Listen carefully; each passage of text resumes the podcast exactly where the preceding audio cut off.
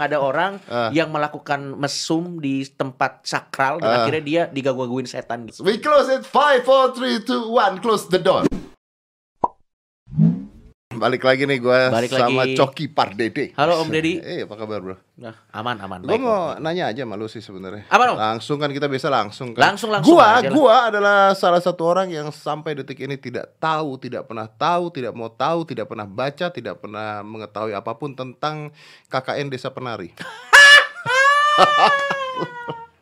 Lo enggak, saya nyari temen Apakah Ya, hanya saya di dunia iya, yang tidak tahu iya, tentang iya, itu iya, Atau iya. Eh, atau semua orang tahu Oke. Terus gua goblok sendirian nggak Oke, pengen tahu gitu oke. loh Dan mungkin ini adalah hari bahagia buat Om Deddy Kobusier karena saya juga tidak pernah tahu dengan serius apa itu KKN.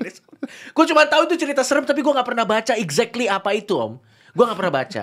Tapi yang gue tahu inti gue kan cuma eh lu udah baca kan ceritanya udah intinya apa sih? Jadi intinya basically tentang ada orang Ah. yang melakukan mesum di tempat sakral dan Ah. akhirnya dia diganggu-gangguin setan gitu aja. Iya, dan percaya habis itu meninggal Percaya gitu. nggak lu? Apa? Percaya nggak? Nah, ini menarik nih. Jadi sebenarnya pertanyaannya apakah gue percaya dengan hal-hal spiritual ya?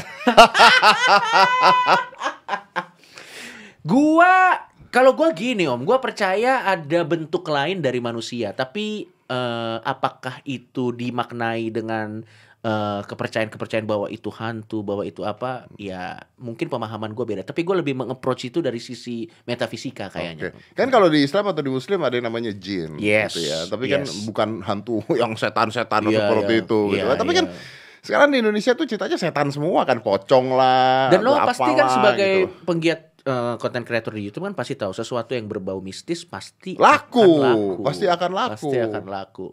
Yang nggak tahu sih memang pada dasarnya masyarakat kita memang suka dengan hal-hal mistis sih. Tapi gue punya keresahan loh tentang konten-konten mistis. Kenapa? Hmm, gini, jadi kan biasanya kan nggak semuanya sih, tapi kan biasanya konten-konten mistis yang ada itu akarnya kan biasanya dari tragedi biasanya.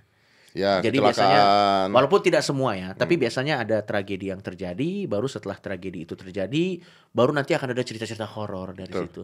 Dan nggak nggak nggak sedikit tragedi ini adalah sesuatu yang nyata yang pernah terjadi beneran gitu. Hmm.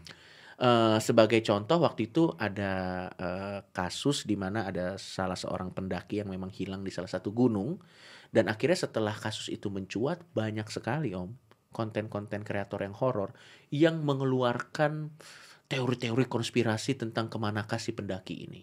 Hmm. Ada yang bilang, mohon maaf, ini aduh ini konyol banget sih ada yang bilang diculik jin, ada yang bilang dibawa ke dimensi lain. Maksud gua gua open minded. Dimensi lain ya, oke. Maksud gue gue open minded, gue terbuka dengan segala macam kemungkinan. Tapi di situ akhirnya gue timbul keresahan. Nah, apa itu? Keresahannya adalah lu sadar nggak itu tragedi yang baru terjadi dan bagaimana perasaan keluarga yang orangnya itu hilang pada saat tragedi itu lo pakai untuk gain eh apa ya ketenaran, dari ketenaran dan ketenaran. ya. maksud gue gini deh lu tuh ini masih it's okay gak sih? Itu loh yang jadi keresahan gue udah gitu dia dengan terang-terangan ada kasus ini ini ini baru-baru ini dan menurut gue dia diculik jin. Lo bayangin kalau ibunya denger konten itu hah anak saya diculik jin. Maksud gue kan what? What the f kalau menurut gue sih itu yang menurut gue jadi selain kita juga udah percaya dengan tanda kutip tahayul ya kita juga mematikan hati nurani kita gitu loh maksud gue loh. Ini ini terus story om. Jadi waktu itu gue pernah gue juga suka bikin konten horor. Oke. gue juga suka bikin konten horor. Tapi approach gue lebih ke scientific Oke. gitu.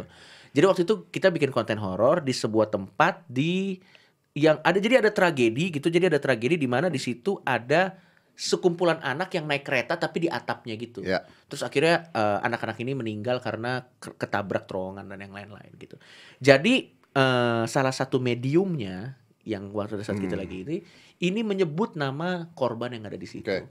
Terus akhirnya gua bilang ke produsernya, sorry ini saran aja dari gua. Ini kan kejadiannya kurang lebih 10 tahun yang lalu dan ini akan tayang di televisi. Gue bilang, saran gua mending lo sensor deh nama orang-orang yang muncul di sini. Tapi kenapa cok? Ini kan akan lebih memvalidasi bahwa ini real. Ya tapi lo pikir dong kalau ada bapak ibunya nonton ini. Ya enggak dong lu salah dong gimana sih lu? Ya Enggak. bukan memvalid memvalidasi dong, enggak ada urusannya. Iya tapi menurut mereka begitu. Ya enggak gitu. lah, lebih menjual. Jangan terlalu real om Deddy.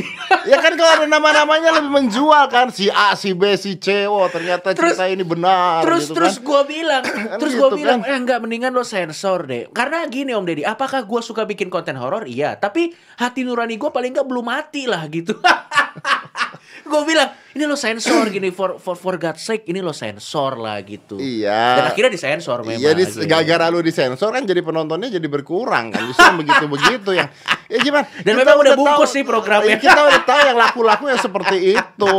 Ya kan udah pasti laku kan. Makanya acara Uh, sekarang gue sempet uh, debat dengan uh, salah satu komisioner KPI gitu. Misalnya Iya. acara-acara ya ginilah uh, anak-anak indigo dan sebagainya yang secara saintifik belum bisa dibuktikan benar apa Oke, tidak. oke, oke, Ya. oke. Apalagi gue sebagai seorang mentalis ya, gue belajar tentang hal-hal seperti itu, bagaimana menjelaskan hal kalau itu. kata orang mentalis bekerja sama dengan jin loh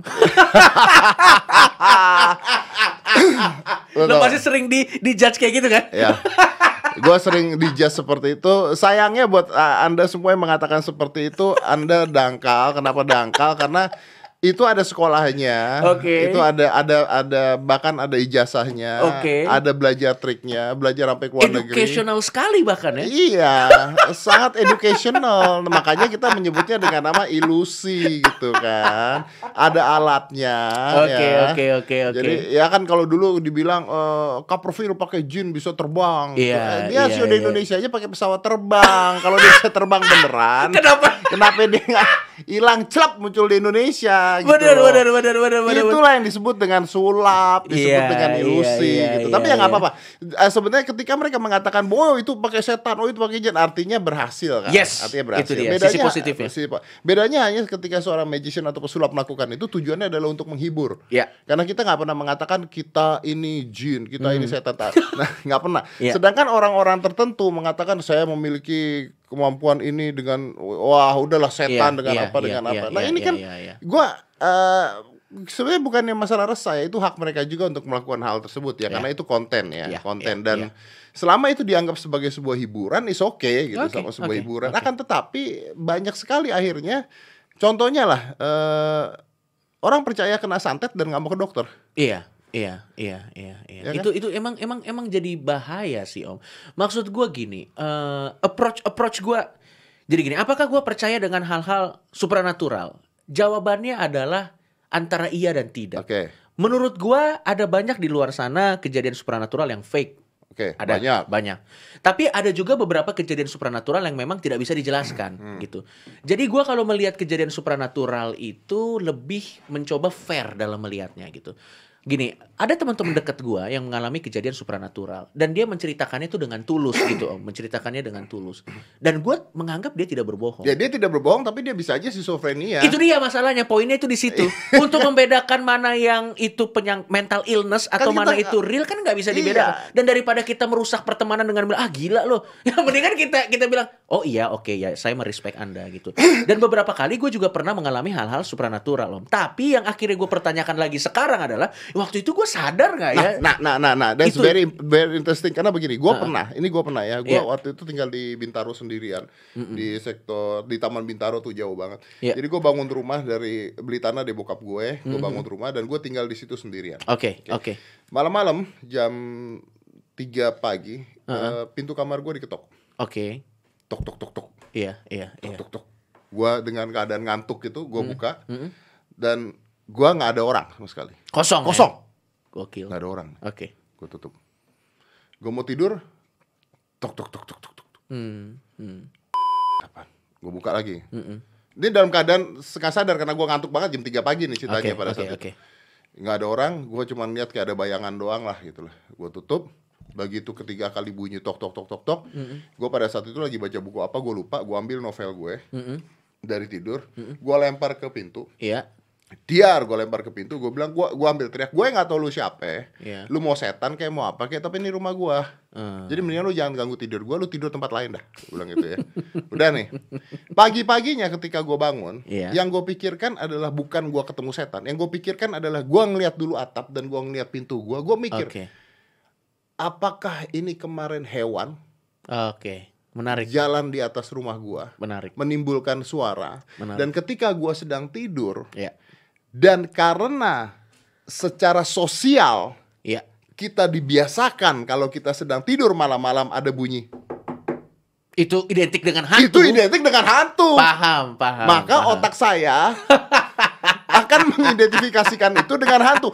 Bisa dong. Bisa, bisa, dong. bisa. Sangat masuk akal. Iya, makanya mere- akal. eh, me- menempelkan itu dengan hantu pada betul, saat itu. Betul, betul. Dan itu sangat ironis sih menurut gua, Om Deddy. Sangat ironis kenapa? Karena kalau lu kan akhirnya kan mencoba merasionalkan Betul. pada saat semuanya sudah lo udah dalam kondisi prime gitu terus lo inget lagi oh coba deh gue rasionalkan itu kan ada merasionalkan tapi sepertinya di Indonesia nih cara kita mengapproach segala sesuatu. Gini gue ti- bukannya gue mengeku- meng- tidak eh, bukannya gue mengencourage orang untuk tidak percaya supranatural. Bukan ya. I- bukan. Tapi menurut gue pada saat kita dihadapkan dengan kejadian supranatural respon pertama kita bukan kayaknya itu setan deh. Jangan. Betul harusnya respon pertama kita adalah coba dulu kita rasional rasionalisasikan gitu. Ini dari mana? Kalau suara ini dari ini enggak ini. Kayaknya di Indonesia merasionalisasikan sesuatu itu jadi last option Last option. dan bahkan kadang-kadang not an option at all gitu Not loh. an option. Nah, itu disebut dengan Oke.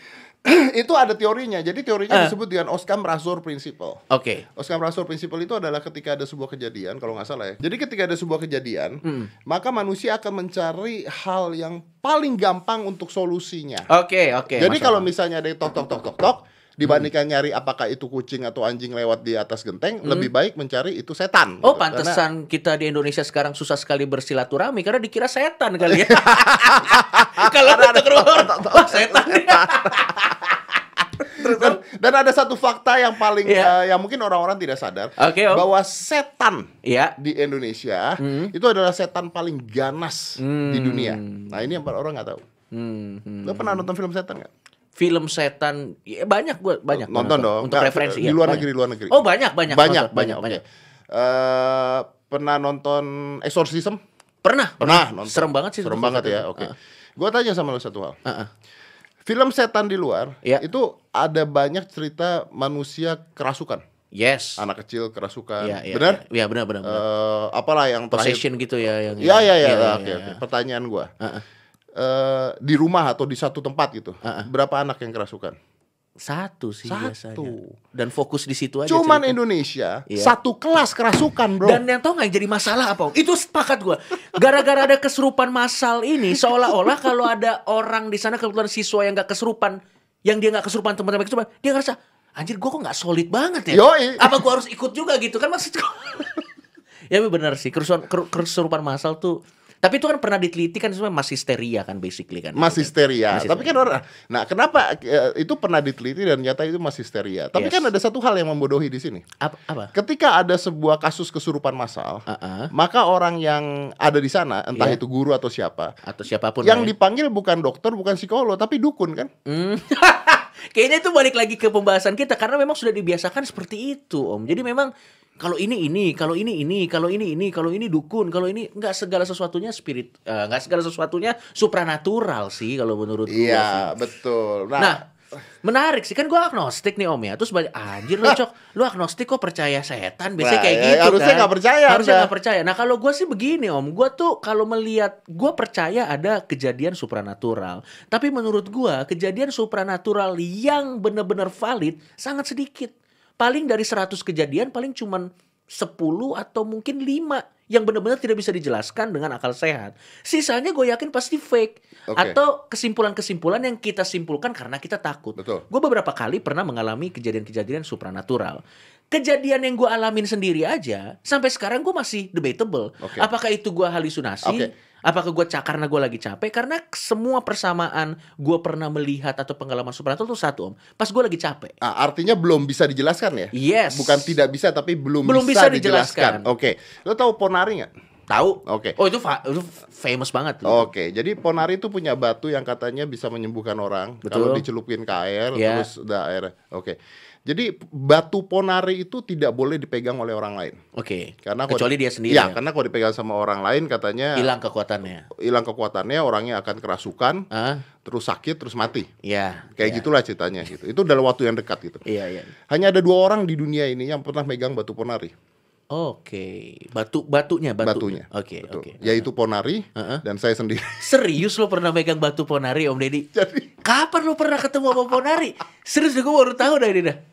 jadi jadi Ponari itu kita undang ke hitam putih. Heeh. Bukan karena dukunnya dia, Oke. tapi karena apa yang dia lakukan sekarang setelah batunya tidak terkenal. Oke, oke, oke, oke. kan- Menarik, menarik, kan Ponari menarik. itu kan sempat heboh, Iya, tapi iya, lama-lama setelah itu kan menghilang kan, Yes, dia menghilang. yes, yes, Jadi yes, kita yes, mengundang yes. dia dan batu itu ditaruh di sebuah kaca dan sebagainya, tertutup dan sebagainya. Iya. Nah, eh, diwanti-wanti oleh produser gua bahwa ini batu tidak boleh disentuh oleh orang lain kecuali Oh, Ponari sendiri. Wow, wow, wow, wow, wow, wow. Pada saat itu yang membawa batunya saya gitu ke atas panggung gitu. Iya, Terus iya, saya iya. menerangkan tentang oke ini adalah batu Ponari yang terkenal dan sebagainya. Oke, oke. Dan refleks gua ketika menerangkan itu di TV, ya saya buka dan saya ambil batunya. Aduh, aduh. Terus itu reaksi mereka gimana tuh, Om? itu satu studio stres. itu kejadian berapa tahun yang lalu ini? udah lama banget, udah lama. Dan Ponarinya tuh ada di samping gua. Dan gua begitu gua pegang, gua ngeliatin itu orang-orang kenapa kru gua pada stres semua. Oh shit, gua megang ya barusan Oh, gitu kan. Itu refleks ya? Refleks gitu Iya, gua iya. megang. Terus gua bilang sama Ponarinya, nggak apa-apa dong, gua pegang. Gua bilang Iya, gitu, iya, nggak apa-apa iya. dong. Eh, iya om, nggak apa-apa om. Ya udah nggak apa-apa. Jadi Iya. ini adalah dan gua menerangkan batu Ponari sambil gua taruh lagi dan gua tutup lagi. Nah, tapi kan eh, kenapa gue bahas ini karena gini, akhirnya kan ada sebuah stigma yang ada di masyarakat tentang barang-barang yang memang eh, sakral, Iya, barang-barang iya, yang iya, iya, begitu. Nah, Tapi jangan-jangan itu sakral juga, Om. Karena sekarang lo lebih sukses. Jangan-jangan karena lo berani megang itu loh. Jangan-jangan. Betul. Gue mencoba melihat dari berbagai macam sisi oh loh. Anda tahu kenapa saya sukses? Kenapa? Nah, karena saya mau ngambil kesuksesan Ponari ke saya. Tapi kalau memang bisa seperti itu daripada buat Om, kenapa tidak dipakai untuk dirinya sendiri? It's a jokes ya anyway. Tapi memang fenomena ini menarik Om ya. Fenomena ini memang menarik ya. Kenapa masyarakat kita lebih suka jawab gini?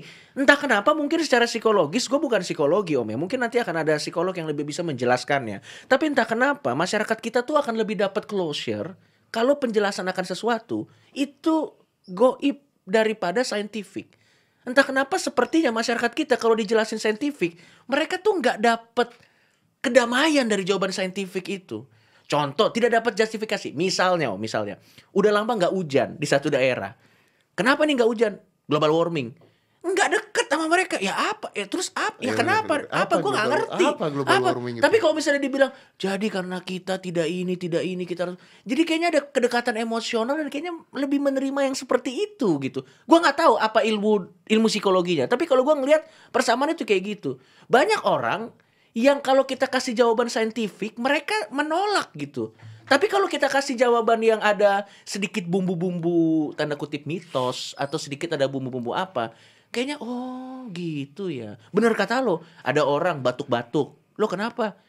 Apa ada nggak ada yang suka ya sama gua ya? Ya ke dokter dong. Kenapa mikirnya langsung? Apa ada yang nggak suka sama gua gitu loh? Tapi itu kan sebenarnya dari dulu sudah dibiasakan. Hmm. Ya dong, ada bulu mata jatuh, ada yang kangen. Hmm. ya kan? Loh iya Oh dong. iya benar benar benar apa benar. itu benar. apa itu kalau bukan penipuan? Hmm, hmm, Ayo, hmm. bener nggak? Karena tidak ada penelitian yang bisa membuktikan apa bahwa bulu, mata... jatuh ada yang kangen tuh dari mana? dari mana bulu mata jatuh ada yang kangen?